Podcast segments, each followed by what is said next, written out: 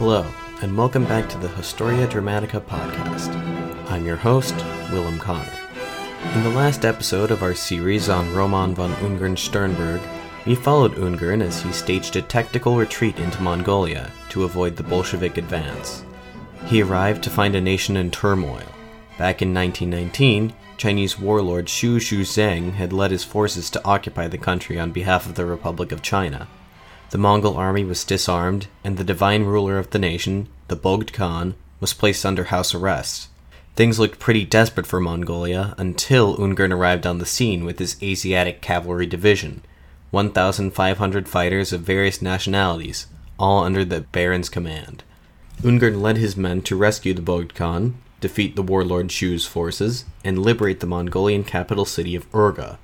This liberation was accompanied by a massive pogrom of the city's Chinese and Jewish populations that lasted three whole days. When the dust settled, the Bogd Khan may have been shocked at what he saw, but he was so grateful to be free of the Chinese that he granted Ungern wide ranging privileges, including the command over the Mongol army. Practically controlling the entire government, Ungern's highly authoritarian style of rule began to alienate the Mongol populace that once saw him as a hero. But he didn't much care about that. He was solely focused on building up his strength to launch an attack on the Bolsheviks back in Russia. Unbeknownst to him, Mongol resistance fighters with Soviet backing were gaining strength. What was to follow was sure to be a dramatic final showdown between Ungern and the forces of Bolshevism. On the 21st of May, the Asiatic Cavalry Division set out from Urga. They were bound first for Kiakhta, that town on the northern border where the revolutionaries had set up their base. Upon arriving there on the 1st of June, Ungern had discovered that he had arrived too late. There, he found the 35th Division of the 5th Red Army, reinforced by a sizable number of Mongolian auxiliaries. A force of 8,000 men, the Asiatic Cavalry Division was outnumbered 2 to 1. The battle got off to a less than ideal start when one of Ungern's auxiliary units, led by a prominent Mongol prince named Bayar Gun, charged headlong directly into the enemy's defenses in front of the remainder of the army. They were all mown down by enemy machine guns, and Bayargun himself was killed in action. Despite the urging of his officers to attack as soon as possible, Ungern held the main force back for ten whole days, waiting for a date that his fortune tellers had deemed to be auspicious. On June 11th, the main attack commenced.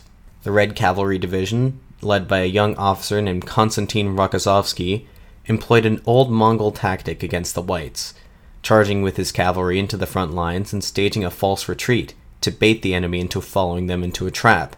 It worked exactly as intended. The whites charged after them and soon found themselves trapped in a ravine. There, they were subjected to the machine guns and artillery pieces that the enemy had been able to move into position while Ungern had held his men back for so long. After two days of fighting, Ungern was somehow able to guide his broken force to safety in the Mongolian countryside. While the remnants of the Asiatic Cavalry Division nursed their wounds to the north, the Red Army commenced their invasion of the country. On July 6th, Communist forces occupied Urga without a fight. The token force Ungern had left behind to defend the city had already fled. They were greeted by the masses with near universal acclaim. The people were more than happy to be rid of Ungern and his oppressive regime. The Mongolian People's Party wasted no time in establishing a new government. Nearly all the prominent figures of the previous government were arrested, save for the Bogd Khan himself. The Bogd Khan, as the Mongol revolutionaries argued, had not taken an active part in the crimes of the previous government. Rather, he was an unwilling pawn in the Mad Baron's machinations. For the time being, Buddhism remained the official state religion, and the Bogd Khan remained as head of state, but he only had three more years left to live. And once he was dead, the Soviet Union would be able to greatly increase their influence on the country, to the point that most historians describe the Mongolian People's Republic as a mere satellite state of the Soviet Union. But right at that moment, Ungern and the remnants of his army remained at large. Following the battle at Kiakhta, he traveled westward along the border before attempting once more to cross into Russian territory. Along the way, he raided villages he suspected of harboring Bolsheviks or Jews, which is to say, most of the villages he passed by. Property was requisitioned, men were killed, women were raped and killed. During this time, a number of small scale skirmishes were fought, mostly to inconclusive results. One victory for the whites came at the end of July. the Asiatic Cavalry Division happened upon the monastery of Gusinoye Yozero, a location held sacred by the Buryat soldiers in Ungern's ranks. Hoping to raise their morale, Ungern resolved to take the monastery. He sent his baggage trains, including all of his wounded men, along the main road overlooked by the monastery. This was successful in drawing enemy artillery fire, as the rest of his men assaulted the monastery itself. The defenders fought well, but they were simply outnumbered. Following the battle, Ungern had the 400 or so survivors lined up, and, seemingly at random, singled out one out of every four as a Jew or a commissar. These unlucky ones were summarily executed, while the rest were merely flogged and then released. The Red Army Command scrambled to organize a response to Ungern's reemergence, as they were under the assumption that his entire force had been killed or captured at Kiakhta.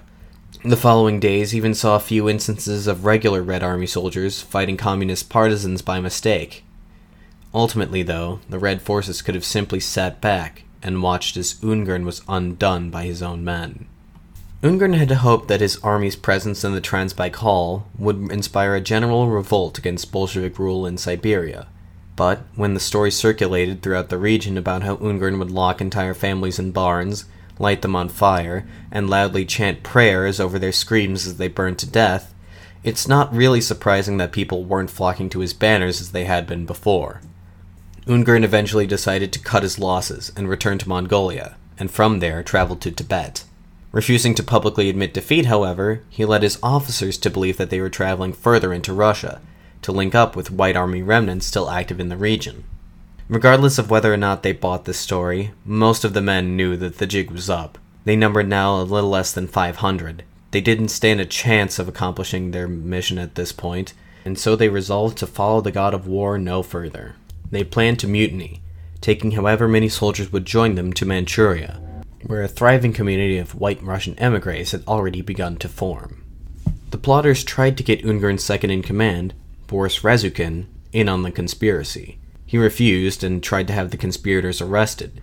Ignoring his order, his own men opened fire on him, wounding him in the leg, before one of them finished him off with a pistol shot to the back of the head, declaring, according to one source, as if straight from a bad action movie, quote, You would drink our blood? Drink this instead. Worried that Ungern would soon discover Rezukhin's murder, the conspirators decided on the spot to kill him as well.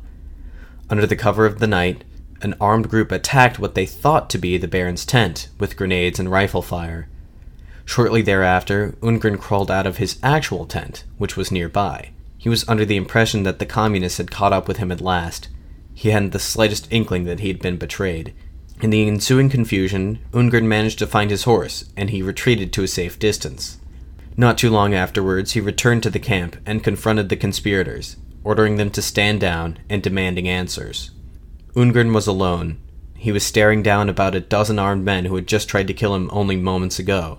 The Baron's presence alone was so intimidating that the mutineers merely stood frozen by fear. When one of them finally spoke up to say that they wanted to go east to save themselves, Ungern launched into a lengthy tirade, telling them that if they went east, they would, quote, gnaw each other's bones in famine, and that the Reds would exterminate every one of them, one by one. This failed to win any of them back to his side. Midway through his rant, a shot rang out in the night, narrowly missing the Baron. Cursing his mutinous soldiers, he ran off into the night and joined one of his Mongol regiments, believing them to be more loyal than the Russians, and that they wouldn't dare harm the god of war. As it turned out, however, his Mongol soldiers were just as eager to be rid of Ungern as the Russians. The next morning, the leader of the regiment, Bishrelt Gun Sundui, while riding alongside Ungern, casually asked him for a match to light a cigarette. While Ungern was distracted, rifling through his satchel, Sundui tackled the Baron off his horse, hog-tied him, and presented him to a nearby patrol of Red Army soldiers. The news of the Baron's capture was greeted with great excitement in Moscow. Not only was Ungern the last major White Army leader still standing, but his capture also presented an excellent political opportunity. Upon receiving the news, Vladimir Lenin relayed the following instructions to the director of secret police in Siberia Quote, Devote special attention to this matter, determine the reliability of the charges, and, if they are reliable, of which there seems little doubt, hold a public trial, conduct it with maximum speed, and shoot him. This is an example of a show trial, although Lenin himself preferred the term model trial. In such a trial, the guilt of the defendant had already been assessed, and the outcome of the trial was predetermined. The trial served the purpose of publicly dispensing justice and exposing the crimes of the defendant. Most importantly, these trials served to discredit the cause of the White Army. This method of dispensing justice was familiar to anyone who had been observing recent political developments. Newspapers in America and Britain reported Ungern's execution days in advance of his actual trial. Ungern, knowing what fate awaited him, attempted to take his own life while in Soviet custody, but he was frustrated in both attempts. Ungern arrived in the city of Novosibirsk on the 1st of September 1921. Over the next two weeks, he underwent constant interrogation so as to determine his guilt before the trial actually began. Ungern's captors described him as being, quote, very tall and very thin, and very direct in speaking. His head is not very large, but his forehead is high. He has an overgrown light red beard, gray eyes, and on his forehead is a scar, received in duels in the East. He is dressed in a shabby yellow red Mongolian gown with a loose belt, the cross of St. George around his neck, and a Mongolian decoration on his shoulder. Surprisingly, Ungern was very forthright during his interrogation. He made no attempt to deny or obfuscate his crimes. He willingly admitted to everything. By the end of it, his interrogators determined that he was, quote, by no means psychologically healthy.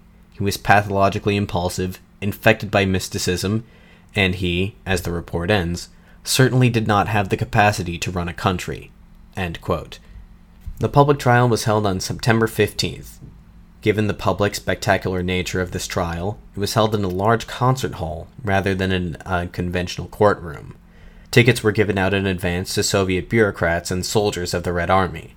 Sources claim that over a thousand people were present, mainly workers and soldiers. The trial began at noon. Everyone in the audience stood resolutely as the members of the tribunal proceeded onto the stage. They were five in number, each of them Bolshevik Party stalwarts. After some opening statements by the prosecutor, a man named Yemelyan Yaroslavsky, who, ironically enough, was of Jewish extraction, the defendant was brought out. The proceedings began with Yaroslavsky asking Ungern his name, rank, and political affiliation. To the former two questions, he responded, Lieutenant General Baron Roman von Ungern Sternberg. To the later question, he replied that he belonged to no political party. The head of the tribunal then read to Ungern the charges against him, they were as follows 1. Aiding the expansionist plans of Japan by attempting to create a Central Asiatic state and seeking to overthrow Soviet rule in the Transbaikal.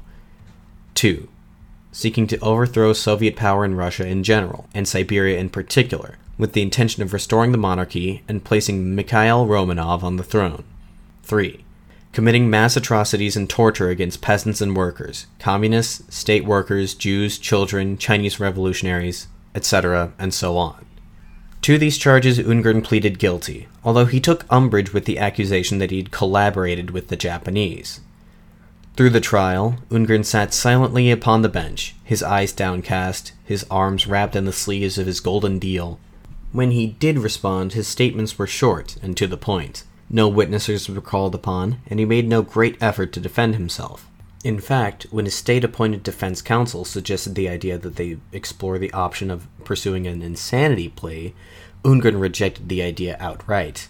The focus of the trial then became not the question of Ungern's guilt itself, but the question as to what lay behind his guilt. Yaroslavsky, who would go on to lead an organization called the League of Militant Atheists, directed his line of questioning towards Ungern's religious convictions. He argued that all of the Bloody Baron's atrocities had been committed in the name of God. This, Yaroslavsky claimed, was exemplary of the dangers of religion. Ungern's noble birth also placed him under scrutiny. Baron Ungern and other nobles like him were, quote, parasites who latched themselves onto the body of Russia and sucked on it for centuries. As the argument went, before the revolution, nobles wielded arbitrary power and accumulated undeserved wealth when the revolution threatened to strip them of their arbitrary power and redistributed their undeserved wealth, the nobles took up arms to destroy the revolution. In his closing statement, Yaroslavsky, addressing the audience directly, claimed that if Ungern had been successful, he would have instituted a military dictatorship, restored the Tsar, and stripped the workers and peasants of all their power and rights. This could not be allowed to pass, and it was for that reason that Ungern had to be killed. With Yaroslavsky's lecture concluded, the matter went to the tribunal for the final pronouncement. Following a brief deliberation, the tribunal declared that they found Ungern guilty of all charges. The sentence, of course, was death. For one such as Ungern, the head of the tribunal declared, death would be merciful, similar to the compassion one shows to a sick dog. At the end of the trial, Ungern was asked if he had any last words to say in his defense. He had nothing to say. In total, Ungern's trial lasted about five and a half hours. The sentence was carried out that very night, most likely by a firing squad. Because the execution was carried out in secret, a number of legends arose surrounding the Baron's final moments. Some said that when he was shot, his St. George's cross shattered, and its fragments struck the executioners. Another says that he was offered a temporary stay of execution if he could sing the first verse of the Internationale, but instead he began singing God Save the Tsar. Others claim that he was so dangerous that he had to be tied and bound, and he was executed by a single bullet to the back of the head.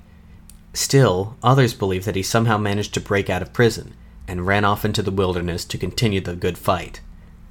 After having parted ways with the god of war, what remained of the Asiatic Cavalry Division went through with their plan to travel east. Plagued by internal division and hounded by Red forces at every turn, the few men who remained crossed the border into China in early 1922, and all went their separate ways.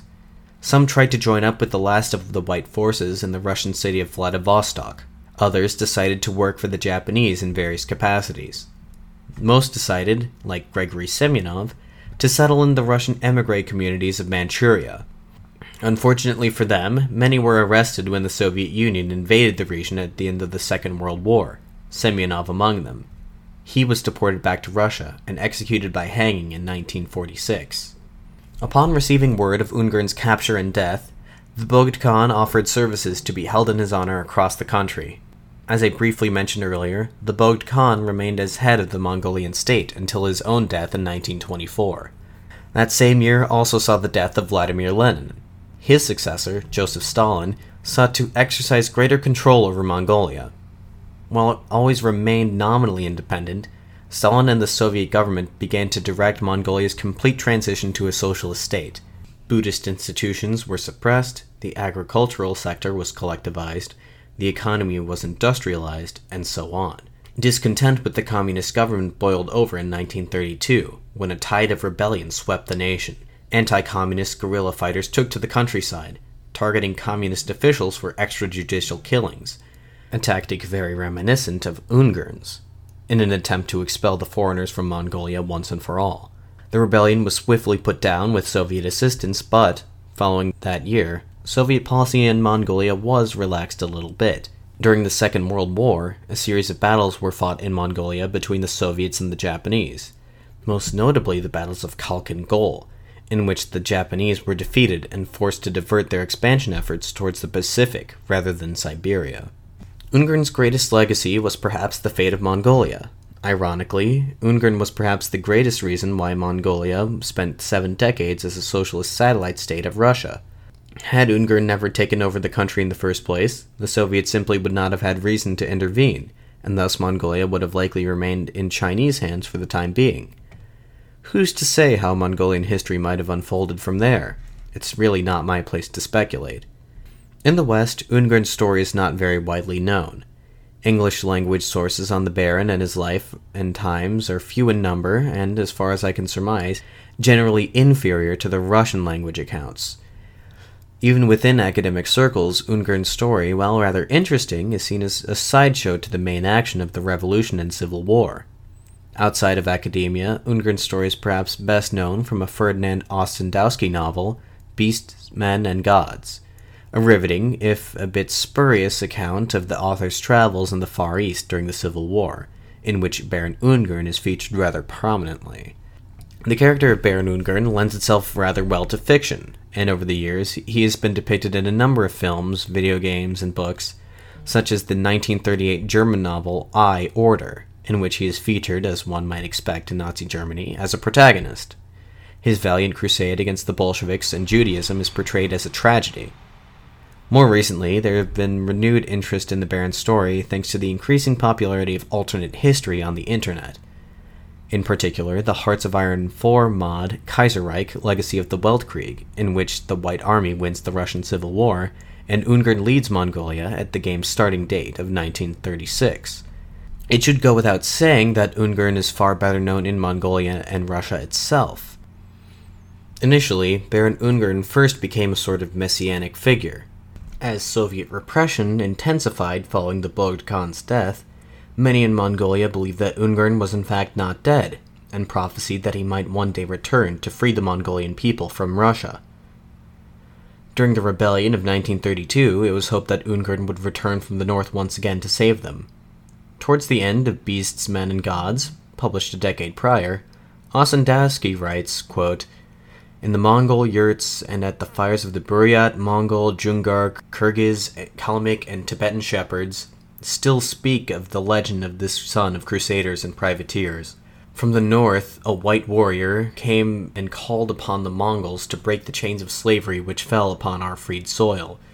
This white warrior was the incarnated Genghis Khan and predicted the coming of a greatest of all Mongols, who would spread the fair faith of the Buddha and the glory of the offspring of Genghis, Ogadai, and Kublai Khan. And so shall it be. A more contemporary account comes from James Palmer, author of The Bloody White Baron, a more straightforward work of history published in 2008 that proved a valuable source for my research. In the book's conclusion, Palmer recalls an anecdote of his time in Mongolia. He was speaking to a Mongol translator when he casually mentioned that he was writing a book on the topic of Baron Ungern. The translator replied, quote, Oh, Baron Ungern? In my family, he is a god. Apparently, her grandfather had been some sort of official in the Bogd Khan's government, and at some point came into possession of a lock of Ungern's hair, which had become a treasured family relic. The translator went on to state that she remembered that prayers were being offered to the god of war, Baron Ungern, during her own childhood in the 1970s. To me personally, Baron Ungern's story is absolutely fascinating. Just hearing the basic outlines of his biography, ethnic German born in Austria with roots in Estonia who became a general in the Russian army and went on to rule Mongolia absolutely fascinates me. Who was this guy, and how did he end up where he did? I wanted to follow this journey. I hope that, in guiding you along with me, that you have all learned a thing or two about this tumultuous and endlessly fascinating period of history, or at the very least, I hope to have entertained you. What are your own thoughts on the Baron? Was there anything during this series of episodes you felt was unclear or you'd like to hear more about? Do you have suggestions for future episode topics? If you'd like to ask me any of these questions or others, please feel free to email me at historiadramaticapod at gmail.com or contact me via my Twitter account at KaiserWillemII. I've been your host, Willem Jensen. This has been the Historia Dramatica podcast, and I'd like to once again thank you for listening. Until next time.